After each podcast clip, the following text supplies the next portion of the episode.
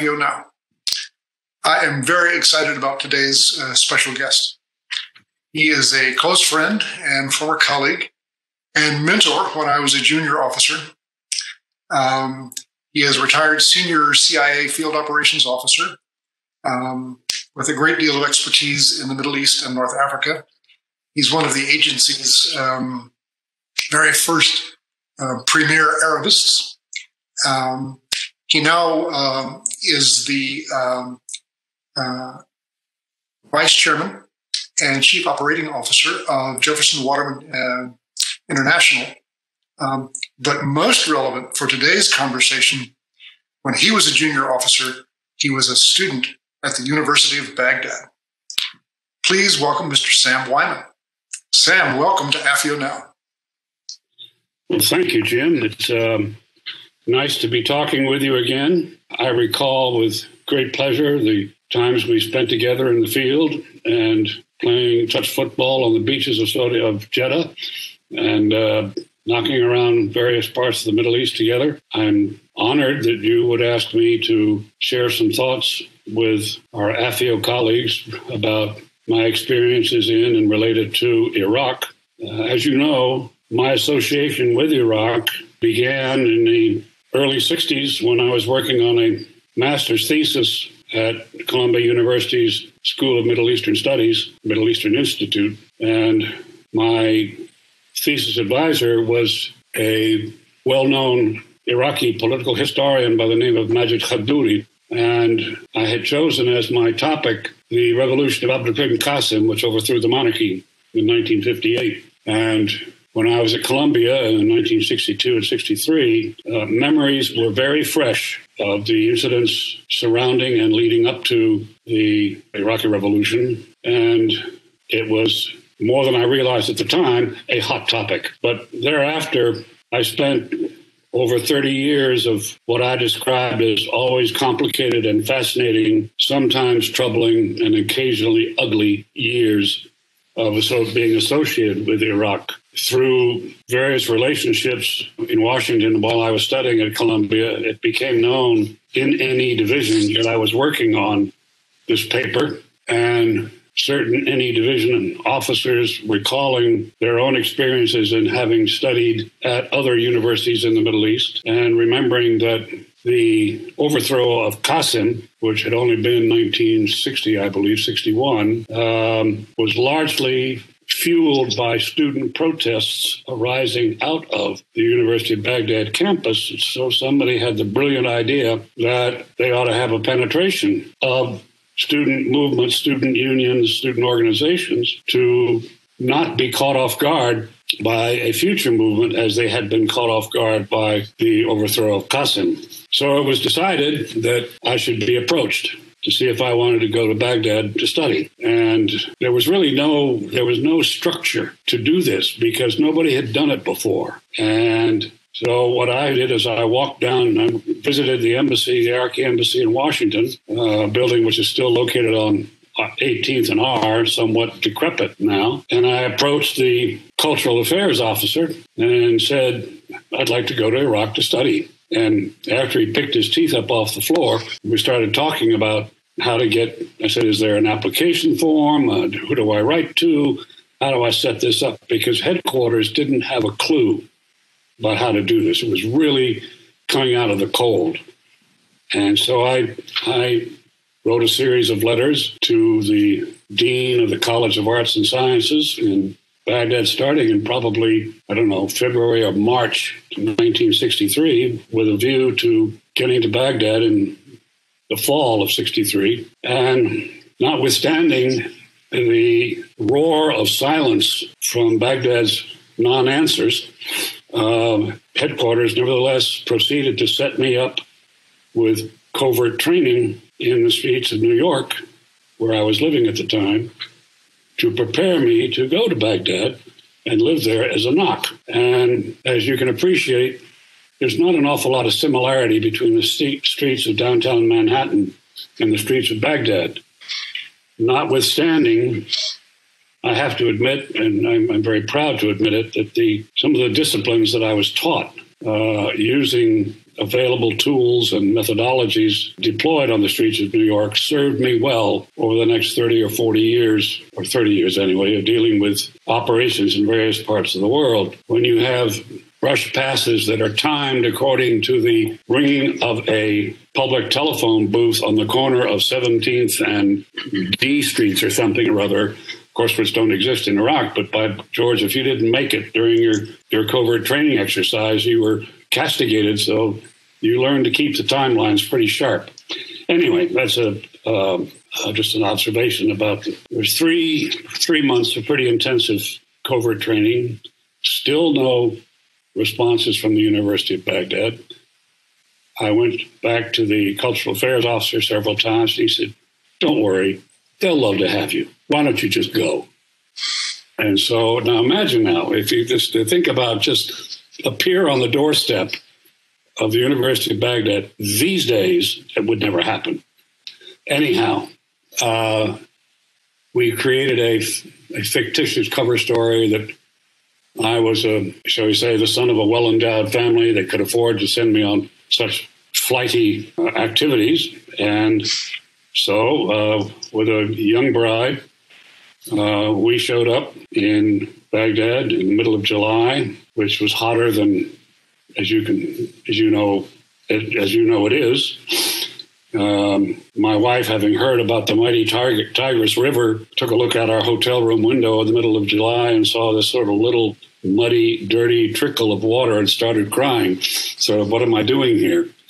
But anyway, uh, not to digress, there was very little advanced target study deployed, certainly not by me, apart from the historical aspects of it, but very little by, frankly, the station in Baghdad, because when I arrived at the, the College of Arts and Sciences to to sort of announce my presence and get squared away as a student of Arabic and allegedly a researcher for a PhD, uh, the first comment directed at me by the dean of the school is, "No, you're not here to study Arabic. You're here to teach English history. And I did a double take and he said, We need an English history teacher. So your fees and whatnot at the university will be covered by your teaching English history to your fellow students. Okay, so that's the way that started up. And um, unfortunately, I was put uh, into the what was then known as the, the Higher Institute of Languages and Linguistics, which was a subset of the College of Arts. But it was separate from the main student body, so that the the target groups or the groups that were envisioned to be the target of my activities were not on the same campus. It was left to me to devise ways to intermingle with students in campuses that were removed from the campus where I was studying. And that got a little bit tricky because I didn't have a car and uh, public transportation was not the most reliable in terms of being able to sort of flip back and forth, what have you. Nevertheless, um, I scoured the bookstores of Abu Nawas Street to find English history books that I could refresh my own college studies knowledge and set about setting up a, a two year program or a program over which lasted for two years while I was studying Arabic and also teaching and trying to absorb as much as I could about Iraqi culture and Iraqi political activities, what have you. I had relatively minimal contact with the Baghdad station uh, because it was doing the kinds of brush contacts and and dead drops and all that kind of stuff, which were the your daily daily fare in downtown Manhattan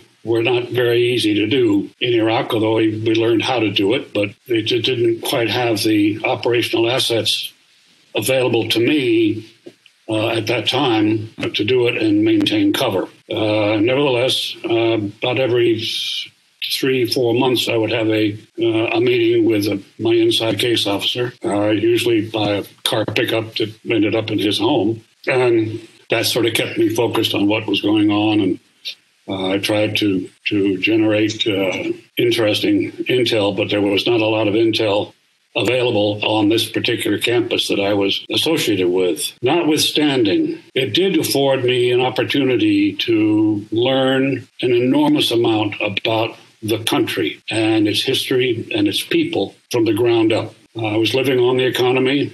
Uh, I became grounded in the politics and the history and the culture, various interactions between families and tribes, uh, historical figures, new figures. Um, and it was a relatively benign operational climate where I was concerned, people did take me as a little bit of an oddity. Um, as I think I've mentioned to you in the past, I still believe I was the first American to attend the University of Baghdad. that reality generated at once a lot of curiosity, but also a certain amount of suspicion, if you will. Sort of, what's this fellow doing here?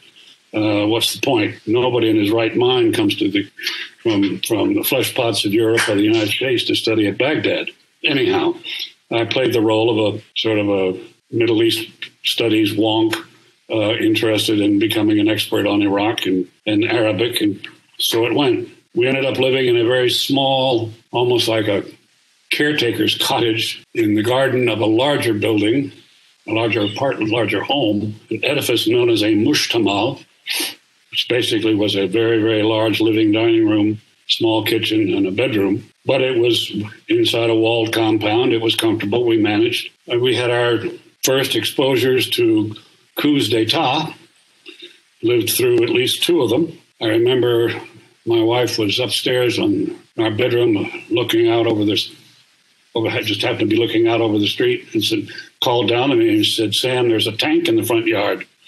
And the tank's gun is focusing on us, which wasn't quite true, but uh, nevertheless, the tank was there because living opposite us across the street was, was a, a uh, sort of what's known as a, a Sarayef village of refugees, displaced persons from the south who had come up to Baghdad to try to find work, so on, and were viewed by the Ba'ath Party as communists, and therefore they were anti regime. And it didn't take this tank, this particular tank, long before it started point blank firing into these um, Sarifa huts across the street from our nice, quiet little bungalow. Uh, that left a lasting impression um, about life on the streets of, of uh, otherwise peaceful and comfortable Baghdad. As I said earlier, I had very little contact with the embassy or with the station, but I thought when the second coup came out, when a lot of street fighting was, well, there was a lot of street fighting and there was some aerial attacks on buildings that were hosted by one one faction of the Ba'ath Party were being attacked by another faction of the Ba'ath Party, and it occurred to me that I probably ought to try to get to the embassy and try to establish at least contact with the consular section. I didn't have a telephone. This was way before the days of cell phones. So I, on reflection, now stupidly step, set out on my on foot to get across the street, the city of Baghdad, to try to get to the embassy, leaving my wife with the cook, uh, who was also shared with the owners of our property. I had two interesting experiences in that effort to get across town. I got caught in a, not participant, but I got caught in a firefight between one faction on one side of the street and another faction, different faction on the other side of the street. And it hunkered down next to a gate. And the gate opened, and a man gestured to me to come in, get inside, get in off the street. And all of this was in Arabic. This was about eight o'clock in the morning. And he and his family were sitting down in their garden to have breakfast with gamad and lebanon and zait and uh, olives and bread. And they invited me to have breakfast with them while until the shooting stopped. And I could go back out again and carry on. They asked who I was, and I said, didn't give them a name. I just said, I'm, I may have said my first name. I said, I'm a student. I'm up here in in Waziri. I'm trying to get across to my embassy to establish, let them know where I am in case something happens. They took that all aboard, didn't, didn't question it. Um, and about an hour later, I went back out on the streets. And shortly thereafter, as fate would have it, another firefight started out, and I was next to a police station. And I dropped into the police station looking for just to get out of the, the exchange of gunfire the captain in charge of the police station wasn't sure which side of the competing coup plotters he was on. Fortunately, I had a very small battery operated radio, regular broadcast radio with me, which became a very, very valuable uh, piece of equipment because the captain in the police station had no communications whatsoever. Their radio had, I don't know, had broken or whatever, so they used my radio to find out who, which brigadier of which uh, military detachment was swearing allegiance in support to which faction. And so he would know what, where, where he should be standing. And at one point, I noticed that all of a sudden the police station was empty. And I guess they had decided that they were on the wrong side of the fence and they were getting out. And there I was, all by myself, with not quite understanding what was going on. But I decided at that point I probably ought to go home and not try to keep going getting across town. So I never did get to the embassy. But I learned a great deal about how how uh, absorbed a great deal about how things can happen on the streets in Baghdad in those days when there was no, when coups were being gendered by competing military factions or competing brigadiers or competing wings of the same party, however you want to call it. It was quite an interesting experience. And this was, this historically, these were the early years of Republican Iraq, pre Saddam, but victims of the whims of military strongmen who were conditioned by the aftermath of Sykes Picot uh, treachery, if you will, and colonialism and attitudes which established the philosophies, if you will, of the modern Iraq or the outlook of the modern Iraqi state towards its neighbors and towards Europe and European powers and, quote, the hidden strings of imperialist interests, unquote. And all of this led to wars and coups and what I now refer to as secret police on steroids. I came across Saddam Hussein once that I know of. And this happened to be, uh, I was a member of something called the Mansour Club, which was a sporting facility in my part of town, and it was also a sort of a, a facility that was that was favored by young and upcoming Ba'ath Party members, like to drink at the bar or play tennis or pretend to play tennis like the Europeans whom they didn't like, but nevertheless they wanted to ape them. And I was standing at the bar or in the bar area, I recall, and there was this rather striking looking man, uh, a couple of a couple of persons away from me. And I, as fate had it, I happened to look up, and at about the same time as he looked up, looking in my direction, I was looking in his direction. And we didn't say anything, we didn't speak, but I remember the, I will never forget the look or the non look of his eyes. They were cold, slate, totally non expressive almost like a snake's eyes. And it just, it, that impression has never left me. And the fellow that I was with, I asked him later, I said, who was that guest at the bar, the guy with the really piercing eyes? And he said, that's a young Ba'athi hood by the name of Saddam, Saddam Tikriti. And then again, at the time, it meant nothing to me. Just said, okay, fine, thank you very much. That's his name later on, of course, it became a name to conjure with. I learned that many things about Iraq during that period of time. They're a tough people. They are, I think, still traumatized historically and nationally by the total sacking of the Abbasid Baghdad Caliphate capital by the Mongols in the 1200s. We were completely wiped out, flattened the city, and destroyed it and killed over 2 million people. I don't think psychologically the Iraqi people yet have come through that that trauma. But paradoxically, Iraq has the longest sense of time in human history from the cradle of civilization, Babylon, or what have you. Witness today, the Pope arrived in Baghdad saying he had always wanted to visit a place, the country where Abraham was born. And that sort of puts the whole thing in, in context in many respects in terms of Iraq's history, Iraq's place, Iraq's trauma, Iraq's Iraq's psychological issues. I have said, I think I probably said this to you in the years past, that if you have one Iraqi as a friend, that Iraqi will be your closest friend for life. If you have two Iraqi friends, they will probably plot against you. If you have three Iraqi friends, it'll probably be a coup d'etat. If you have four Iraqi friends, it'll be a revolution. So, um, and I think to, to some extent that's perhaps still true. But Iraqis more or less do not trust each other. They there are loyalties within tribes, loyalties within families, but once you get outside those uh, immediate personal relationships, loyalties and, and such like tend to dissipate. Sam, these are fascinating stories from your early days in Baghdad. If I may, let me fast forward with you just a little bit.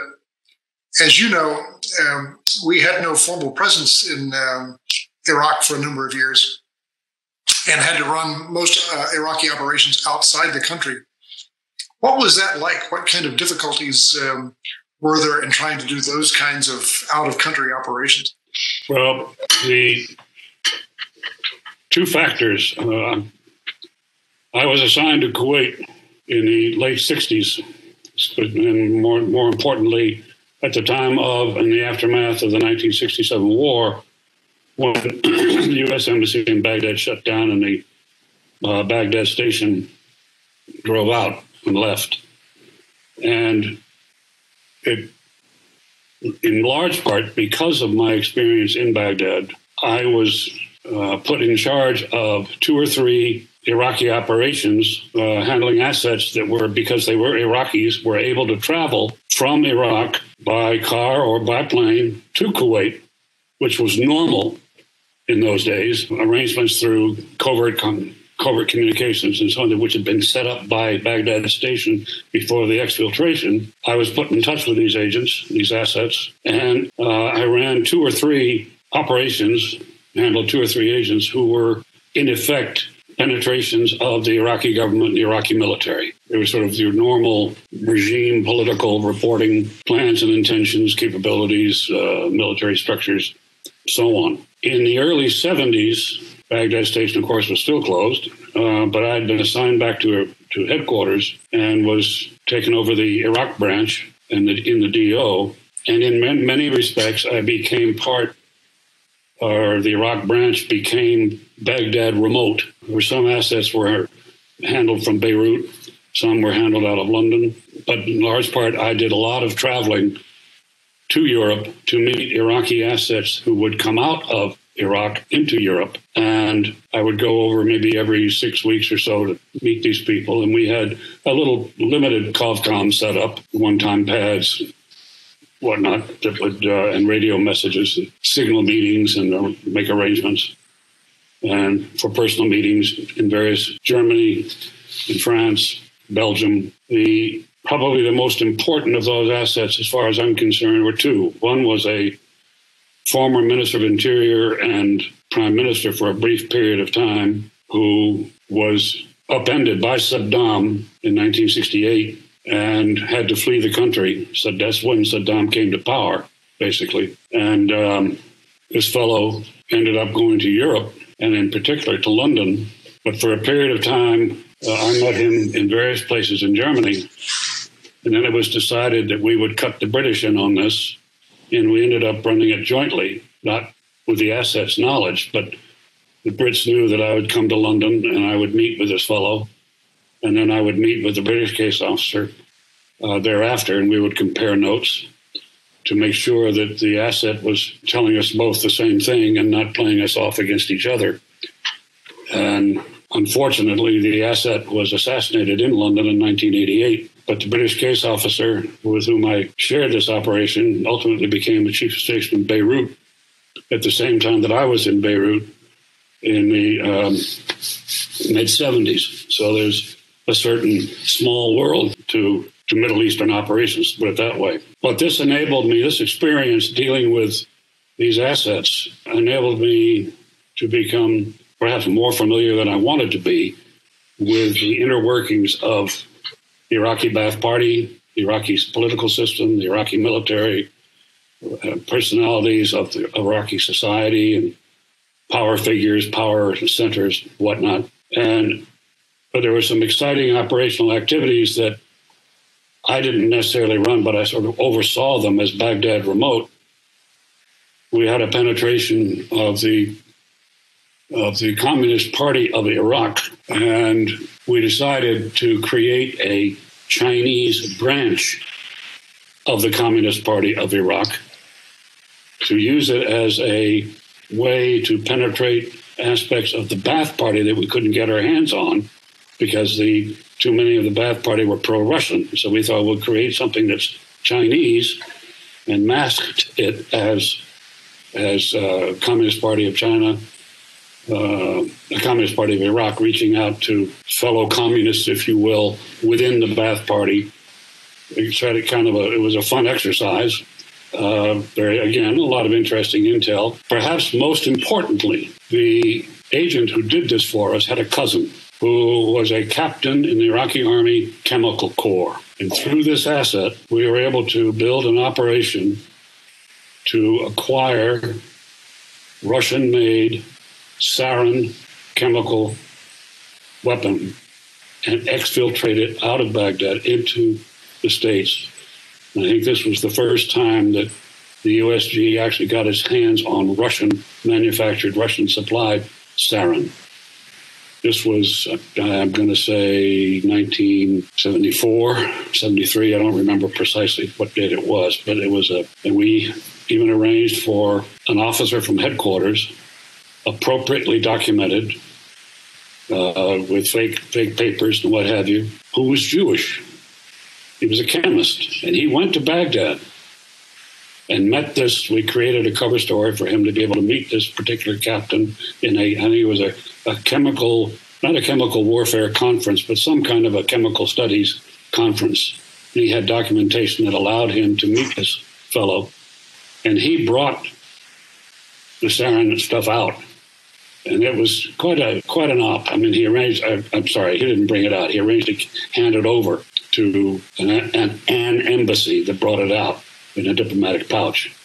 But that was our, I think, the U.S. government's first hands on relationship with what was known in those days as secret sarin. Through monitoring of intercepts, we learned of a network of Iraqi intelligence operatives in Europe working for Iraqi intelligence against Iraqi oppositionists who were had, had fled to Europe, various countries in Europe, we tracked one particular fellow from the Shammar tribe of the south who was stealing Mercedes cars and arranging to export them to Iraq for government ministers at great profit to himself personally, but his um, the people for whom he was working uh, to provide these vehicles began to wonder if he wasn't kiting too much off for himself and he became in fear of his life and phoned in to the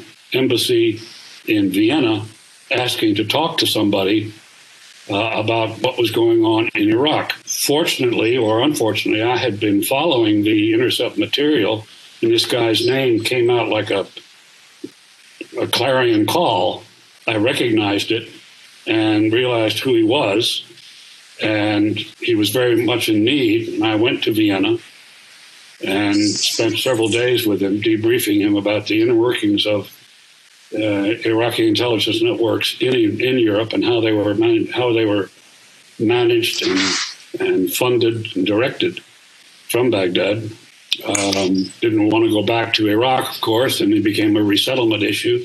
Didn't want to go to the United States for what I don't remember why he didn't, but I think actually I didn't think the U.S. wanted him, so we ended up handing him off to the to the Egyptians. And uh, when I later served in Cairo, the head of the Egyptian service said to me, "I wish heck you guys hadn't given us him because he was a handling problem." But anyway, it was a fascinating time. But again, all of this, what I'm trying to impart is, even though I was serving in various other uh, stations Saudi Arabia, Kuwait, Egypt, Lebanon, Syria. I kept a my hand in the Iraqi game, if you will, over those years. And when I left the agency in the 90s, mid 90s, I had hoped to perhaps go back to Iraq or do business in Iraq, whatnot. But of course, these this was in the heyday of Saddam, and you couldn't do very much. And then the, his control of the country was absolute, as you know, and it became just it, it just was not not uh, feasible.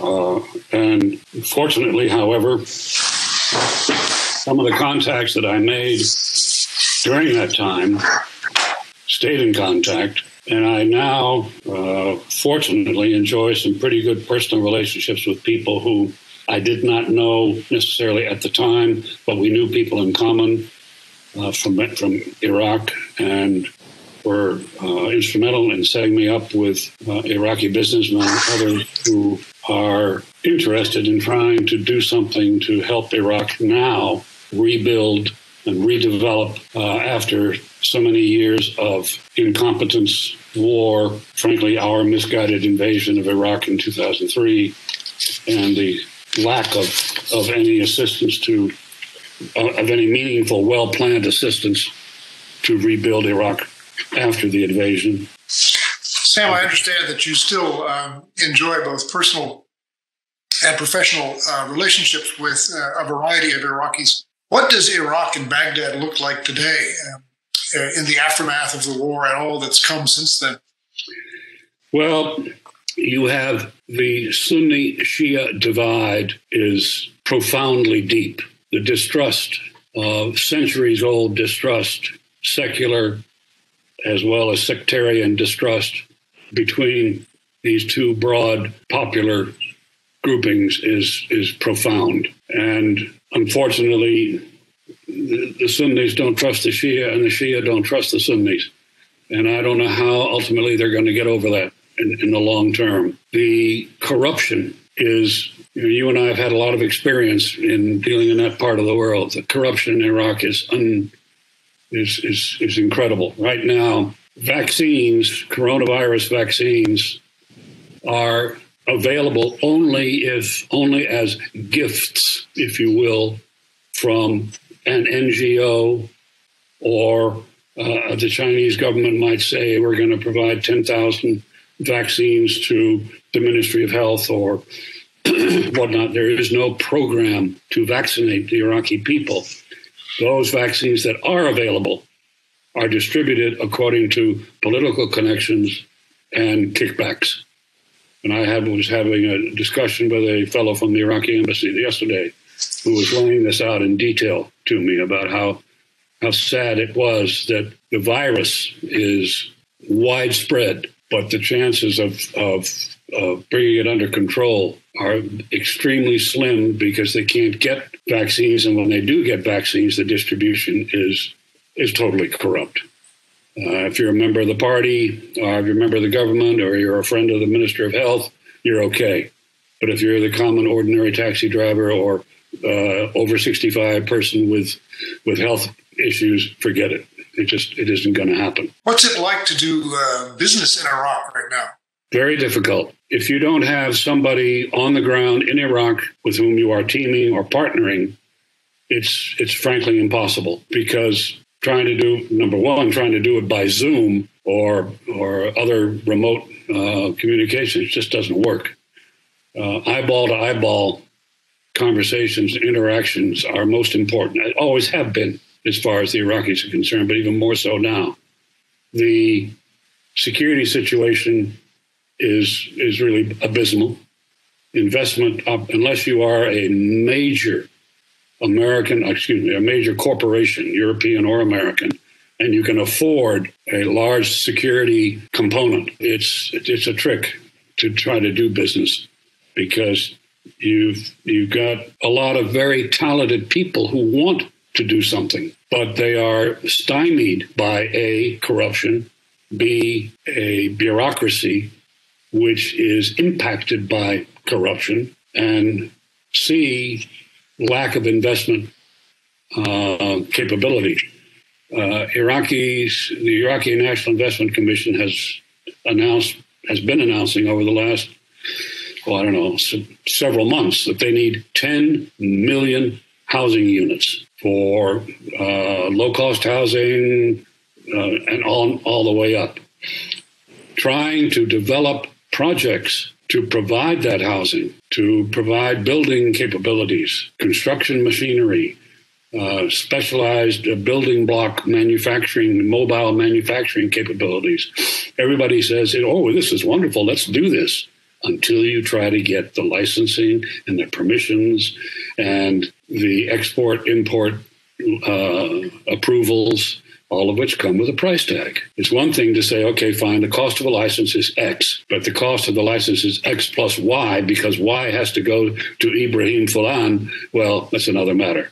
It's very, very, very disheartening. And unfortunately, the present government, they've got a lot of talented people. They've got those who want to do something for their country, but their hands are tied by what I've just described the corruption and what have you. All of the ills which gave rise to ISIS, not excluding, not including our invasion, but all of the problems that gave rise to ISIS are coming back mismanagement, corruption, uh, lousy, terrible uh, inflation, uh, non availability of goods, lousy housing, no electricity, no water, all of that stuff, none of which need to be there if, if the if the people in charge would just forget about taking them taking care of themselves exclusively and look out more for their own people.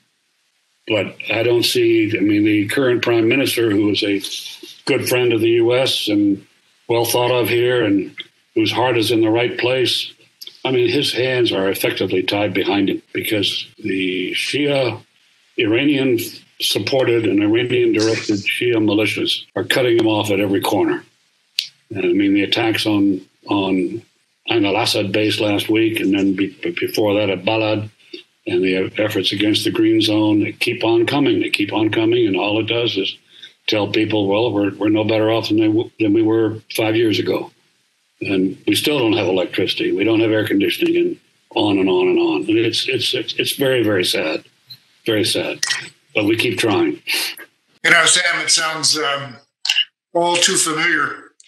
Um, like a lot of things really haven't changed that much uh, over this uh, period of sad history.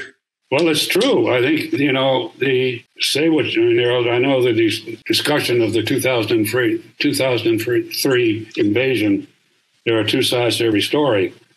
But that was so ill fated and mismanaged, and nobody gave any real thought to what do we do after we have defeated the Iraqis militarily. Okay, we did defeat, we destroyed their their infrastructure. I've had many Iraqis who were thoroughly anti Saddam, but they were nationalists. We are, you have invaded my country. I don't like Saddam. I wanted him gone, but you have destroyed my country. There are a lot of people, a lot of Iraqis who will pay lip service to America, if you will, because America still represents a, a, a source of funding, a source of hydrocarbon development, uh, a source of uh, some military supplies, if you will. But boy, at the ground level, there are not that many people who are pro American, who are supporting the Americans. And the well intended, it's very hard for the well intended to accomplish anything there. Well intended from our point of view. Yeah. So. Sam, I think we're going to have to call it a day for now. It's been a fascinating conversation. Well, I, I really I appreciate your um, coming on and spending um, this time with us and sharing your memories. Well, Sam has a lot more stories to tell, some very, very interesting ones. And so we plan to have him uh, back again. Uh, especially his time in Beirut uh, during a very important uh, history in that country, I know will be um, another great story. Sam, thanks very much for joining us today. Well, thank you, Jim, for uh, allowing me to ramble on a little bit about my time and experiences with Iraq. Um, look forward to talking to you again.